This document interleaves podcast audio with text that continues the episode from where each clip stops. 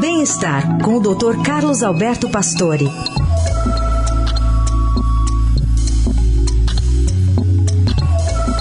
Doutor Pastore, hoje conosco vai trazer novidades sobre os benefícios do consumo do café. Bom dia, doutor. Bom dia, Carol. Bom dia, Heisen. Bom, Bom dia. dia, ouvintes. As notícias são cada vez mais boas sobre tomar café.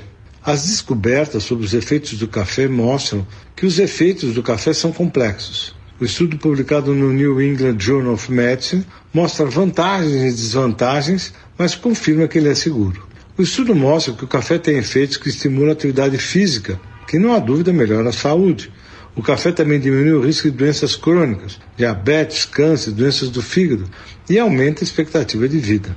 Os efeitos colaterais no coração não têm se mostrado tão importantes, principalmente com relação à pressão arterial e o aparecimento de arritmias. Alguns estudos mostram que o café ainda pode ser um protetor de eventos cardíacos. O que é realmente uma desvantagem nos indivíduos que gostam do café é o sono, pois podemos perder até 36 minutos do sono noturno.